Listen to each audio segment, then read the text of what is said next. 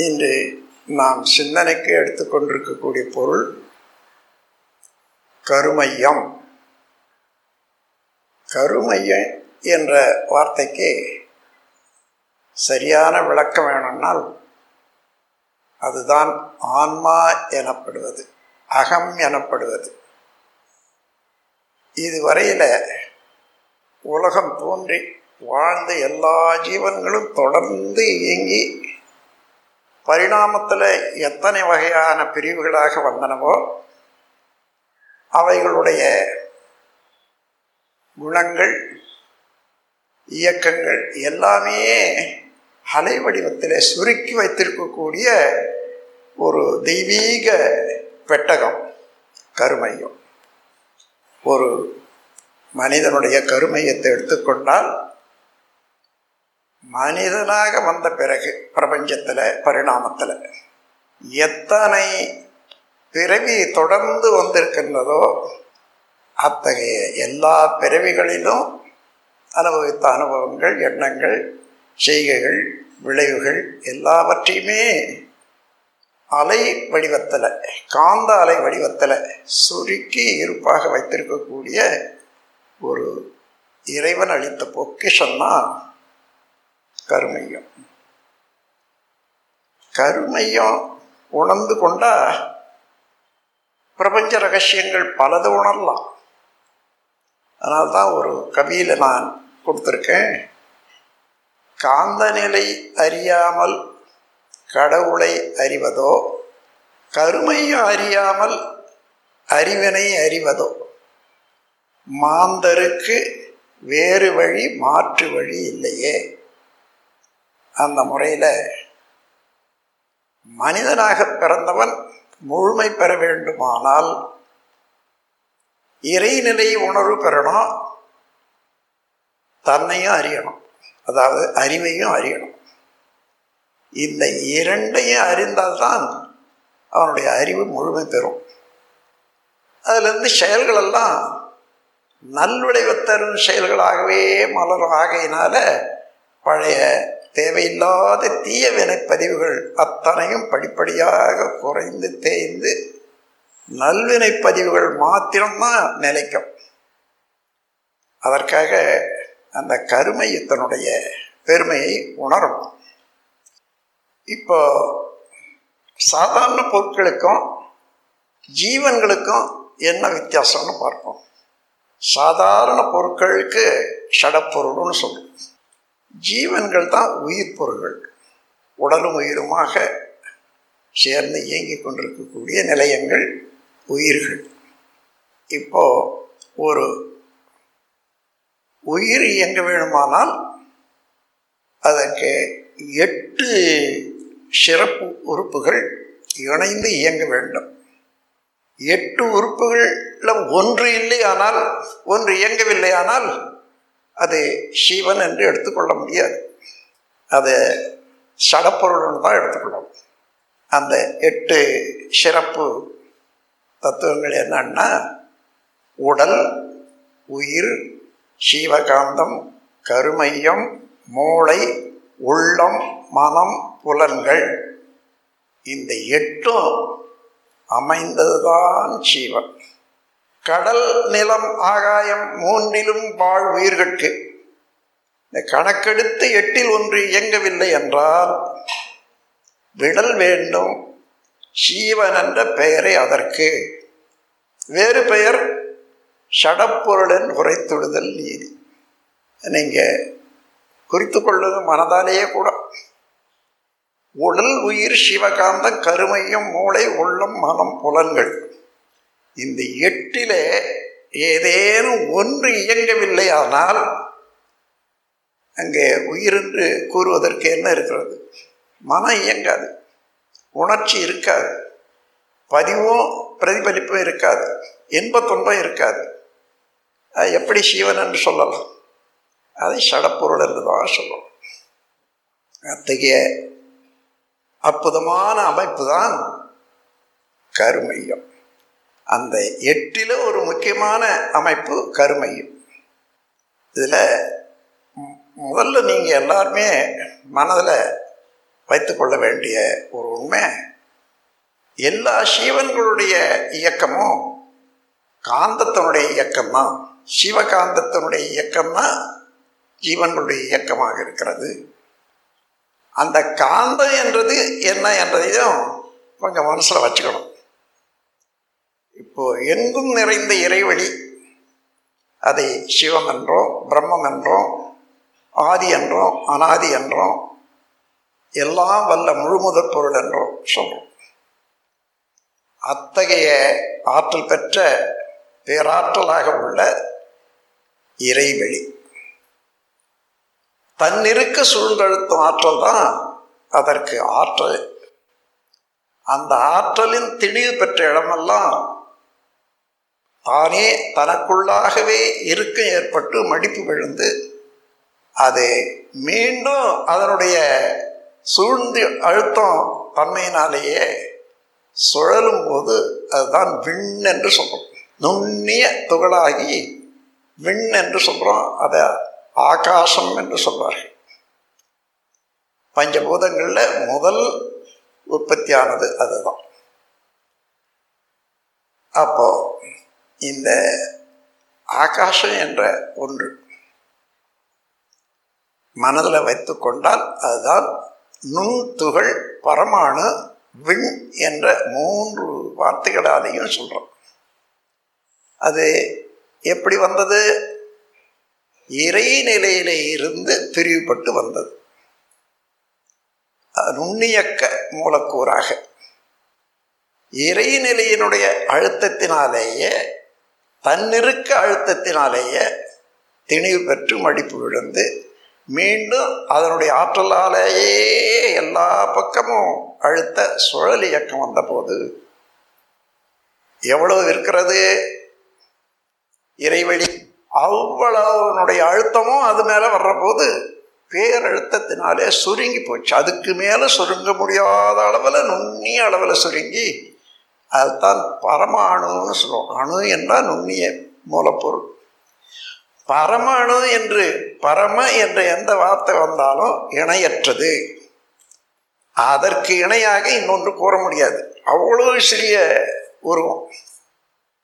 அது அந்த சுழற்சியில இருந்து சூழ்ந்தழுத்தும் ஆற்றல் எல்லா பக்கமும் அழுத்தி கொண்டிருக்கிறது. விண் என்பது சுழன்று கொண்டிருக்கிறது. அங்கே சூழ்ந்தழுத்தும் ஆற்றலாக இறைநிலைக்கும் அதில் இருந்து தோன்றிய விண்நிலைக்கு இடையே ஏற்பட்ட உரசல் ஃப்ரிக்ஷன் அதிலிருந்து வரக்கூடிய அலை எங்கே போகும்? மீண்டும் அதே இறைநிலையோடு தான் சேரும். அப்படி சேரும்போது அந்த ஆற்றல் தான் இறைநிலையிலிருந்து நுண்ணிய அலையாக வந்தது விண். விண்ணின் சுழற்சியில இருந்து சிறிய அலையாக தோன்றியது காந்த அலை. அது கூட சூழ்ந்தழுத்தும் ஆற்றலால் எந்த அலையும் நேராக நிற்க முடியாது. வளைந்து சுருங்கிவிடும். அப்படி சுருங்கிய போது அதுவும் சிறிய உருண்டை வடிவமாகவே ஆனதை பார்த்த ஞானிகள் அதுவும் பாட்டுகள் தான் சொல்கிறாங்க பாட்டுகள் என்றால் நுண்ணணை. பாட்டுனால ஒரு பகுதி என்றதான் அர்த்தம்.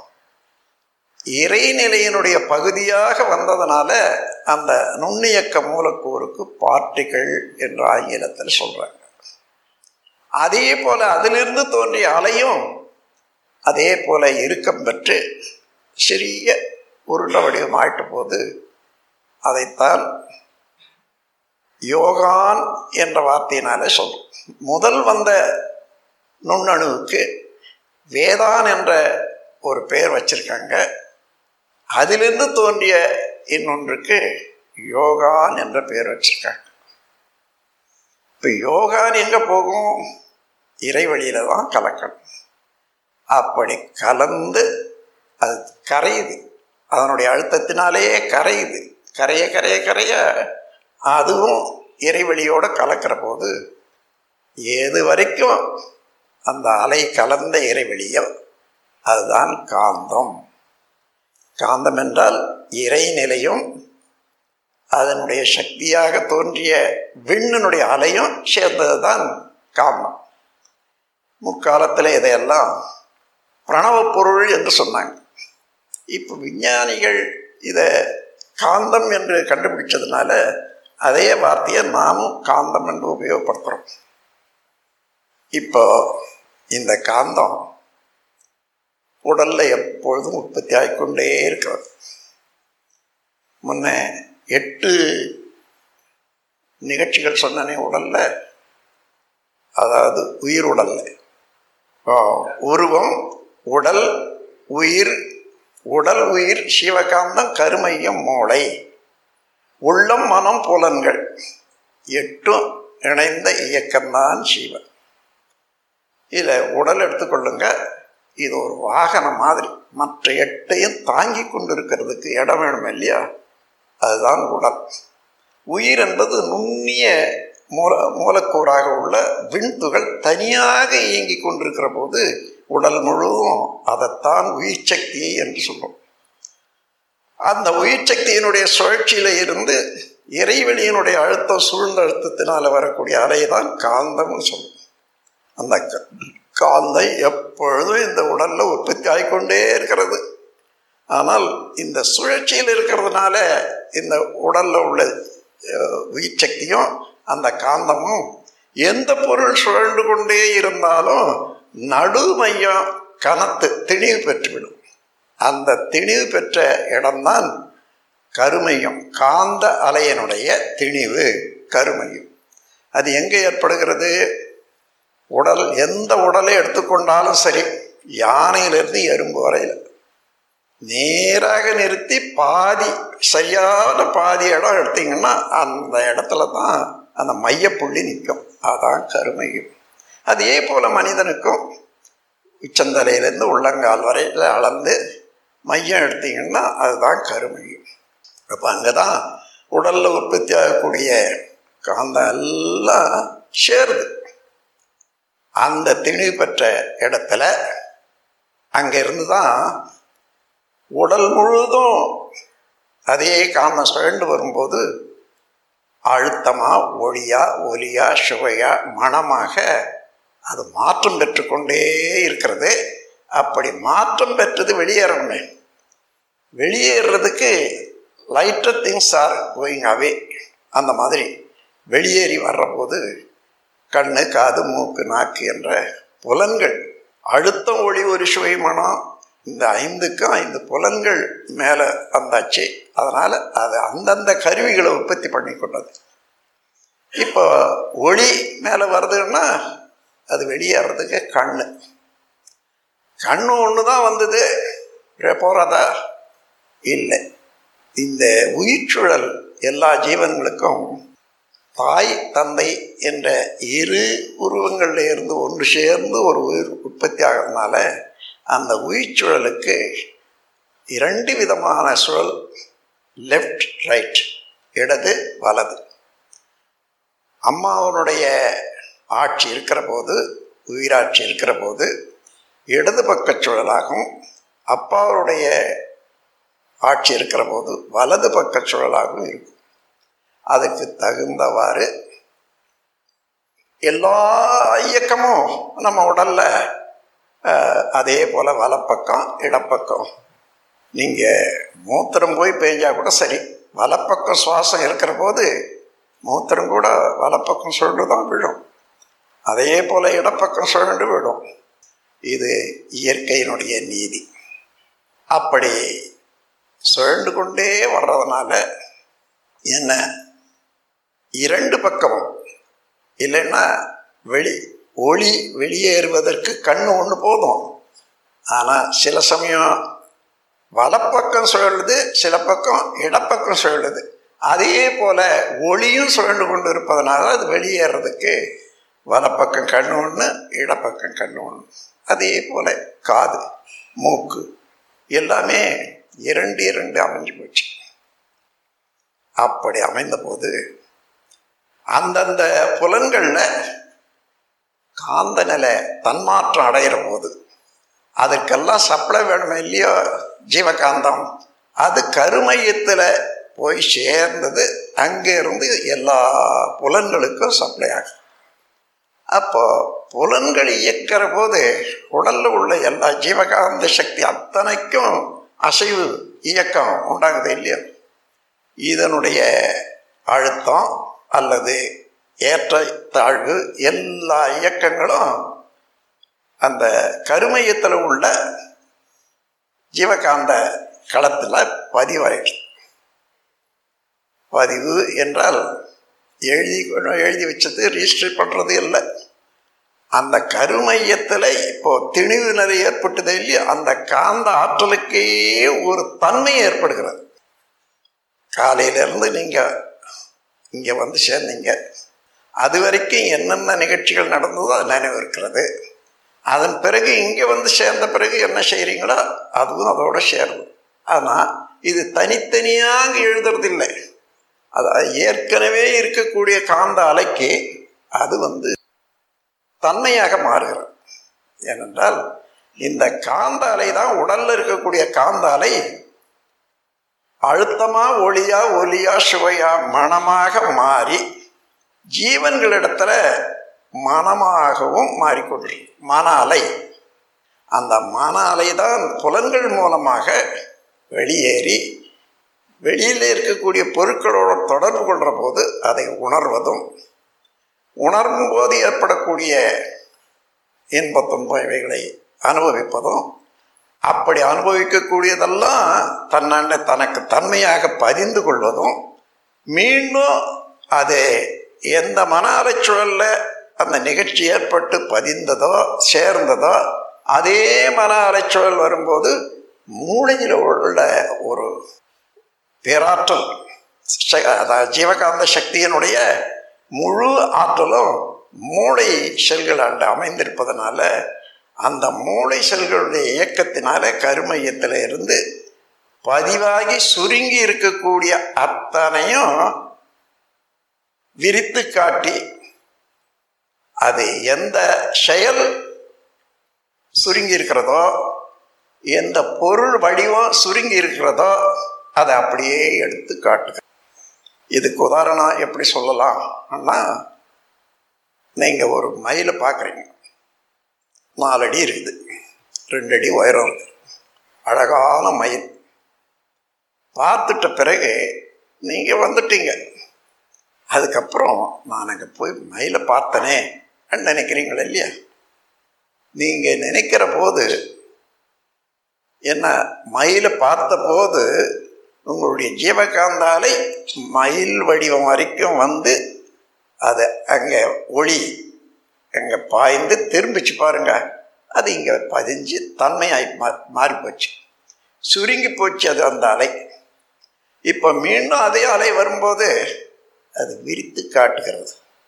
இப்போ மயிலை பார்க்குறீங்க. என்ன பார்த்தேன்னு நினைக்கிற போது மயில் வருகிறது. மயிலை பார்க்குறீங்க. இந்த மயில் உண்மையான மயில் தானா நான் அங்கே பார்த்த மயில் தானா என்ன யோசித்து பாருங்க. இல்லை. நான் அங்கே பார்த்த மயில் அங்கே போச்சு. நான் பார்க்கும்போது அந்த மயிலை பார்த்து மயிலோட கொண்ட தொடர்புனால அந்த வடிவம் என்னுடைய மன அலைனாலே எடுத்தேன். அந்த அலை இங்கே தாக்கி சுருங்கி மயில் வடிவம் என்னுடைய கருமையத்தில் அமைந்து போச்சு.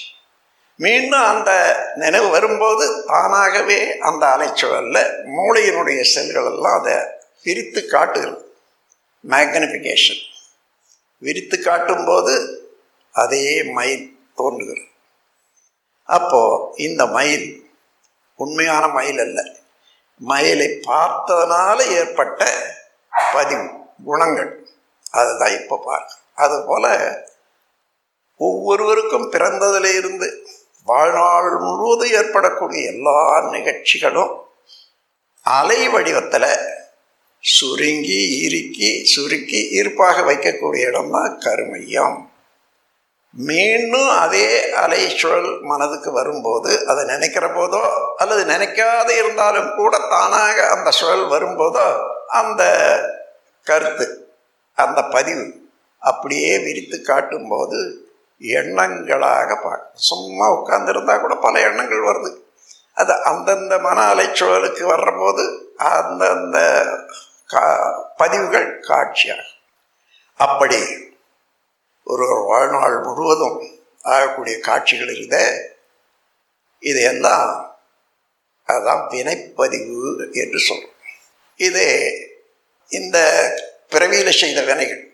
ஆனால் நாம் பிறந்தபோது தாய் தந்தையர்களுடைய அனுபவங்கள் எல்லாம் பதிவாகி அவங்க சக்தி இந்த கருமையத்தில் உருவாகி இருக்குது அதனுடைய ஜெராக்ஸ் காப்பி தான் ஒவ்வொருவருக்கும் குழந்தையாக பிறக்கும்போது கருமையம் அமையும். அதோ அதை சஞ்சித கர்மம்னு சொல்லுவாங்க. இந்த வயது முழுவதும் ஆயுள் முழுவதும் நாம் செய்யறது பிராரத்த கர்மம். இந்த ரெண்டையும் சேர்த்தா என்ன ஆற்றல் ஒரு மனிதனுக்கு உண்டாகுமோ அதுதான் மனிதனுடைய அறிவாட்சி தரம். பர்சனாலிட்டி என்ற ஆங்கிலத்தில் சொல்லுவோம் அதற்கு மேலே இல்லை கிழவு இல்லை.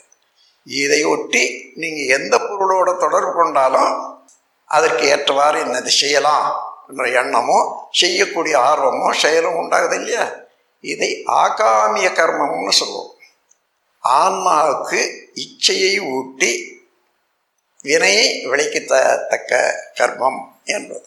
அப்போது ஒரு மனிதனண்ட சஞ்சித கர்மம் பிராரத்த கர்மம் ஆகாமிய கர்மம் என்று மூன்று வகையில வினைகள்லாம் சேர்ந்து ஒவ்வொருவருடைய இருப்பார்கள் இதையெல்லாம் அப்படியே வைத்துக்கொண்டு அது வழியில் ஒரு குழந்தை பிறக்குதுன்னு சொன்னால் அந்த குழந்தைக்கு அதுவே மூலதனமாக முதல் பொருளாக ஈர்ப்பாக வந்துடும். அதன் பிறகு அந்த குழந்தை வளர்கிற போதோ அல்லது பெரியவனாய் வாழும்போதோ ஏற்படக்கூடியதெல்லாம் அதே இதில் சேர்ந்துக்கிட்டே வருது. இதில் அந்த கருமையத்தில் இருக்கக்கூடிய காந்த சக்தி உடல் முழுதும் எப்போ ஓடிக்கொண்டே இருக்குதே. இப்போ அது அந்தந்த புலன்களில் வரும்போது இப்போ இங்கே தடவுற உடல் முழுவதும் ஓடிக்கொண்டிருக்குது. அந்த காந்த சக்தி இப்போ இந்த இடத்துல அழுத்துற போது கொஞ்சம் வெளியாகுது இல்லை? தோல் மூலமாக அந்த வெளியாகிறது இப்போ உணர்வாக இருக்கிறது. அதை உணர்வது தான் அதே காந்த சக்தியினுடைய மனம். அப்போ அந்த மனம் உணர்கிறது அதை பதிவாகிறது. இங்கே எவ்வளவு செலவாகிறதோ அதை அது தன்மையாக மாறிப்போச்சு. ஆனால் இது உடல் இயக்கத்தில் பாதிக்கலை அதிகமாக துன்பம் இல்லை. ஆனால் நான் அழுத்தி இழுக்கிறேன்னு சொன்னால் வலி எடுக்குது. ஏன்? அதே காந்த சக்தி ஒரு திணிவு பெற்று அதுக்கு என்ன சொல்கிறது ஷார்ட் சர்க்கியூட் உண்டாகுது. மின்குறுக்கு உண்டாகுது. அதைத்தான் வலி என்று சொல்லும் எந்த இடத்துல வலி ஏற்பட்டாலும் அதனுடைய ஜீவகாந்த சக்தி ஓட்டத்தில் ஏற்பட்ட திழிவு தடை. அதன் பிறகு அதுவே காலத்தால் நீண்டாலும் இடத்தால் அகன்றாலும் இது வரைக்கும் நான் அழுத்திட்டு இருக்கேன் இங்கே தான் இருக்கும். ஆனால் போக போக போக போக விரியும். காலத்தால் நீண்டாலும் இடத்தால் அகன்றாலும் எந்த ஒரு பெயின் வலியும் வியாதி என்றதாக மாறிடும். உடல் முழுவதும் தொந்தரவு பண்ணும். அதுவே காந்த ஆற்றலினுடைய மின்குறுக்கு இங்கே இருக்கக்கூடிய மின்குறுக்கு கருமையம் வரைக்கும் போய் தாக்கினால் அங்கே கருமையமே உடைஞ்சு போகும். அங்கே இருக்கக்கூடிய நரம்புகளுடைய இயக்கம் உடைந்து வித்து கொட்டி போகும். உயிர் சக்தி அங்கே இருப்பு இருக்கக்கூடிய உயிர் சக்தியும் போயிடும். இதை தான் டெத்துன்னு சொல்லும் அப்படி மரணம் வர்றபோது இந்த கருமையை மாத்திரம் மரணம் அடைஞ்சதுக்கு இல்லை. அது காந்த ஆற்றல். எவ்வளோ ஒன்றாலும் சுருங்கி இருக்குது இது கம்ப்யூட்டரில் உள்ள சிப்பு போல. ரெக்கார்டரில் நீங்கள் ஏதோ ரெக்கார்ட் பண்ணிட்டீங்க. தனியாக எடுத்து அந்த கேசட்டை எடுத்து வச்சுக்கிட்டா இன்னொரு ரெக்கார்டரில் கூட போடலாம். அது போல் இந்த கருமையமானது உடலை விட்டு விலகி நிற்குது இதில் இது வரைக்கும் வந்த வழியில் ஏற்பட்ட அனுபவங்கள் எல்லாம் அதில் இருக்குது இல்லையோ. ஆனால் சில ஆசைகள் இருக்கும். அதெல்லாம் உலகத்தில் தான் முடிக்கணும். அது அதோட மனித பிறவியை தன்னை அறிந்து கொண்டு இறைநிலையோடு சேர்ந்து விடணும் என்ற நோக்கத்தோடு தான் ஆறாவது அறிவு வந்திருக்குது. அது முடியல என்றாலும் சரி. அதற்காக வேற வாழும் உயிர்களோட எந்த உயிர் பொருத்தமாக இருக்குதோ அதோட இறைநிலையானது இணைச்சி விடும். அதை அட்டாச்சு சோல்னு சொல்லுவாங்க. அதாவது தொந்திக்கிற ஆன்மா. ஒரு ஒருவரோட இன்னொரு ஆன்மா தொடர்பு கொள்ளக்கூடும். அதே போல் ஒரு ஆன்மாவோடு ஒரு மனிதனோடு நாலு ஆன்மாக்கள் கூட தொடர்பு கொள்ளலாம். எத்தனை தொடர்பு கொண்டாலும் அவர்களுடைய குணாதிசயங்கள் எல்லாமே இருக்கும். அதனால் நாம் எந்த கா எந்த காரியம் செய்தாலும் அது ஈர்ப்பு வச்சு அதுக்குரிய பயனையும் கொடுக்கும் அதுக்குரிய செயலையும் திருப்பி திருப்பி நாம் அனுபவிக்க வேண்டியது வரும் அதனால் நாம் செய்யக்கூடிய செயல்களெல்லாம் விளைவு கருதி எந் இந்த செயல் என்ன விளைவு வரும் அது எனக்கும் பிறருக்கும் நன்மை தருமா தீமை தருமா துன்பம் தருமா இன்பம் தருமா என்று பார்த்து செய்யக்கூடிய அளவு வந்துட்டால் அதான் ஆன்மீக வாழ்வு என்று சொல்கிறோம் அத்தகைய முறையில் ஆன்மீக வாழ்வு வாழ்கிறவர்களுக்கு இந்த காமக்ரோத லோபமாக மகமா ஆச்சரியம் என்று சொல்லக்கூடிய ஆறு குணங்களையும் கட்டுப்படுத்தி கொள்ளணும். அந்த குணங்களை எல்லாம் சீரமைத்து கொண்டால் பதிவு அழுத்தமாக இருக்காது. இறைநிலையோடு சேர்றதுக்கும் சுலபமாக இருக்கும். அறிவு தெளிவும் நன்றாக இருக்கும். அதற்காக தான் தவம் தத்துவ விளக்கம் அறிவ அகத்தாய் பயிற்சி இவைகளெல்லாம் செய்கிறோம். அதனால் கருமைய தூய்மையும் பெறுகிறோம் என்று கூறி இதோட இந்த உரை நிறைவு செய்கிறேன். வாழ்க வாழ்க நம் கடமை அறவாழ்வின் நாட்டத்தே.